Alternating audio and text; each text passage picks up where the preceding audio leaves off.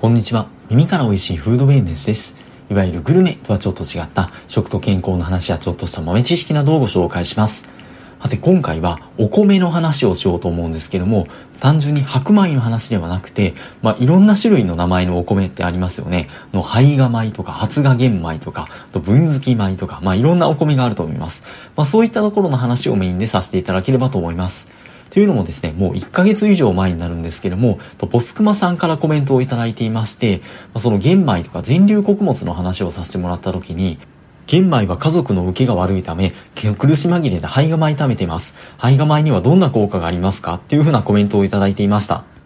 確かにお米を精米する前の玄米っていうのは、まあ、その取り除かれる前のそのぬかの部分にミネラルとかビタミンとか食物繊維とかが多く含まれていて、白米と比べて、ビタミン B1 が約8倍とか鉄分が約6倍、あと食物繊維が約5倍含まれてるとかっていうふうに言われているので、まあ、それだったら玄米を食べたらいいじゃんっていうような話になるかもしれないんですけども、ただ、ぬかに覆われている分、白米と同じように炊くと、どうしてもボソボソした食感になってしまって、まあ、それがちょっと家族の受けが悪くなったりとかする原因になったりですとか、あとは食物繊維が多い分、まあ、よく、特によく噛まずに食べたりとかすると、まあ、その消化が悪くなって、まあ、胃腸に負担がかかったりですとか、まあ、お腹が張ったりとかってすることももしかしたらあるかもしれません。なので、まあもちろんその玄米そのまま食べて何の問題もない人だったらいいとは思うんですけれども、玄米100%で食べるってことが、まあ誰にもベストっていう風なわけではなさそうで、例えばその白米と玄米を混ぜて食べるとかっていう方法もあると思いますし、あとはその玄米の栄養分を損なわずに、まあかつその玄米よりも食べやすいような、例えば、発芽玄米とか、胚芽米っていう風なお米もよく見かけたり、売られたりしているんじゃないかなっていう風に思います。ではそれらが白米とか玄米と何が違うのかっていうところなんですけども、まあ、そもそもお米、その稲から脱穀された状態っていうものを、まあ、ひっくるめてもみっていう風に言うんですけども、その一番外側がそのもみ殻っていうものが置いていて、まあ、それを取り払ったものっていうのがその玄米の状態になります。で、まあ、その下には、まあ、その、細かく言うと、可否とか種皮とか古墳層とかって言うんですけども、まあ、いわゆるぬか層って呼ばれるところがありまして、あとはお米の先の方って言ったらいいんですかね。そこについている胚芽っていう風な場所があります。その胚芽とぬか層をまひっくるめてまぬかっていう風に言ったりもするんですけれども、なので玄米からそのぬかの部分を取り除いて、その中の白いところをま胚乳って呼ぶんですけれども、その胚乳のみにしたものっていうのが、いわゆるその白米、正白米ってことになります。そして玄米と白米の間のものをぶずき米っていう風に言ったりしまして、例えばその玄米からぬかそうと胚芽を3割ぐらい取り除いたものっていうのを3ぶずき米、まあ、5割取り除いたら5ぶずき米、7割取り除いたら7ぶずき米とかっていう風に呼ばれたりします。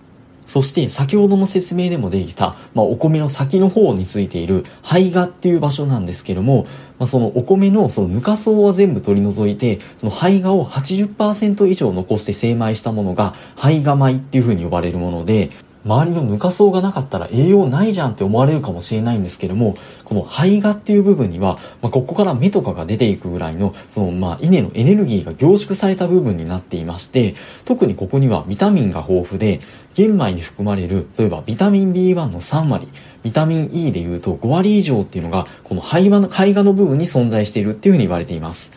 なので、まあ、この胚芽が残っている胚芽米っていうのは、まあ、白米よりその分栄養価が高いですし、かつ、でもその米ぬかとかが残っているような玄米とか、そのぶずき米とかよりも食べやすいっていうのが特徴になっています。そして玄米を水につけて、この胚芽の部分をちょこっと発芽させたものが発芽玄米っていう風に言われるもので、この発芽の時にそのお米に含まれる酵素が働くことで、玄米に含まれている養分が栄養素に変化するって言われていまして、その中でも注目されている成分が GABA って呼ばれるもので、まあ、これが発芽玄米は白米と比べて約10倍、玄米と比べても約3倍多く含まれているっていうふうに言われています。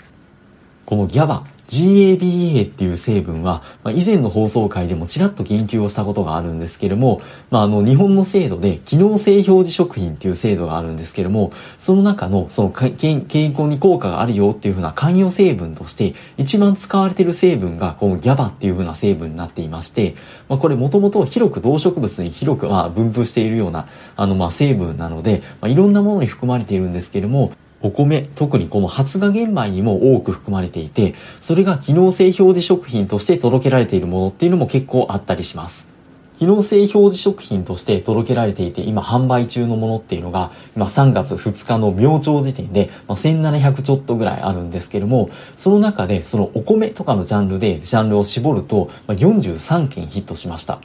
まあ、その中でもいろいろ見てみると、とまあ、3, 3日寝かせ発芽玄米ご飯っていうのとかで、や、ギャバ、血圧が高めの方の血圧を低下させる、一時的な活気、活力感の低下を軽減させるっていう風な機能性表示食品ですとか、血圧サポートギャバ、国産16穀米。で、まあ、ギャバが含まれていて、血圧が高めの方の血圧を下げるのをサポートするですとか、まあ、そういったギャバが含まれているようなお米の商品とかっていうのがいくつかヒットします。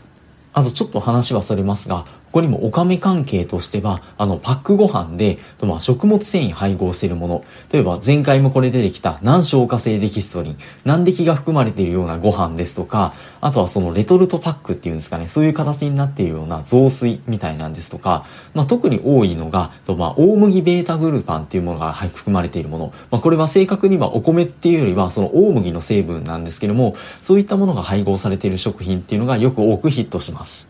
ちなみにまだ発売前みたいなんですけども、機能性表示食品のおにぎりっていうのも出てきました。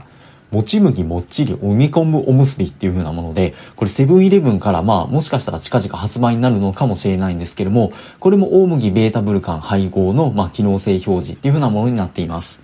さて、どんどん話が逸れていくので、ちょっと元に戻していきたいんですけれども、先ほど胚芽米の話が出たんですけれども、この玄米の中でも、その胚芽の部分が大きい品種の巨大胚芽米っていうのがあるんだそうです。その中でも一躍注目を集めた品種が、金の息吹って言われるもので、これ聞いたことある方いらっしゃいますでしょうか？と今も売られてるんですかね？あの、例えばコンビニではナチュラルローソンとかでも、その玄米のおにぎりとかでも採用されていたものなんですけども、いわゆる一般に売られている玄米っていうのは、玄米用の品種とかっていうものではなくて、一般的なその白米とかの、例えばコシヒカリとか、松屋姫とか、一目惚れとかいろいろあると思うんですけども、そういった品種の、まあその、それを玄米として買っているっていうようなものがほとんどなんですけども、この銀の息吹っていうのは、もともと玄米として食べることを前提として開発された必須の玄米品種なんだそうです。でもその特徴はっていうと、その巨大胚芽米って言ったんですけども、普通のお米と比べて、その胚芽の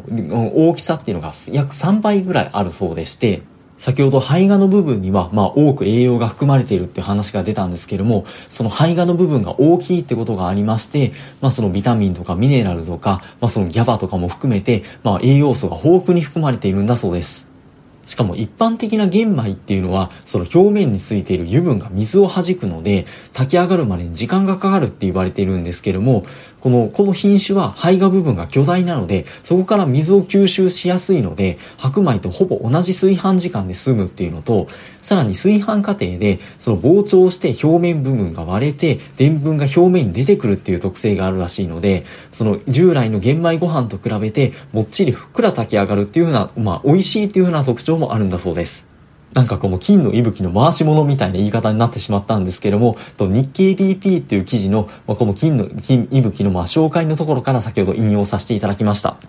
あとこれ初めて知ってびっくりしたんですけども、スギ花粉症米っていうのがあるんだそうです。これっていうのは遺伝子組み換え技術を使って、その花粉症を引き起こすその抗原のペプチドを遺伝子組み換えによって、そのお米の内部に蓄積されたっていうもので、味とかには特にあの普通のお米と変わりはないらしいんですけども、このお米を食べることで、そのスギ花粉の抗原を少しずつ体内に取り込むことで、体を抗原に慣らしていって防御反応が起きないようにするっていう風な、その免疫療法として役立てることができるっていう風なものだそうです。ただこれ開発から15年以上経ってるらしいんですけども、まだ実用化できていなくて、っていうのも、これがまあ食品としてではなくて、その医薬品としてのまあ許可を得なくちゃいけなくて、その臨床試験とかが必要になってきて、まあ実際やってるらしいんですけども、っていうのと、まあそもそも遺伝子組み換え技術を使っているので、まあその遺伝子組み換えのその日本で国産の商用栽培っていうのはまだ行われていないはずなので、その点の壁もあるみたいなんですけども、でもこれ実際実用化されたらすごい夢のある話だなと思いまして、最後余談なんですがご紹介をさせていただきました。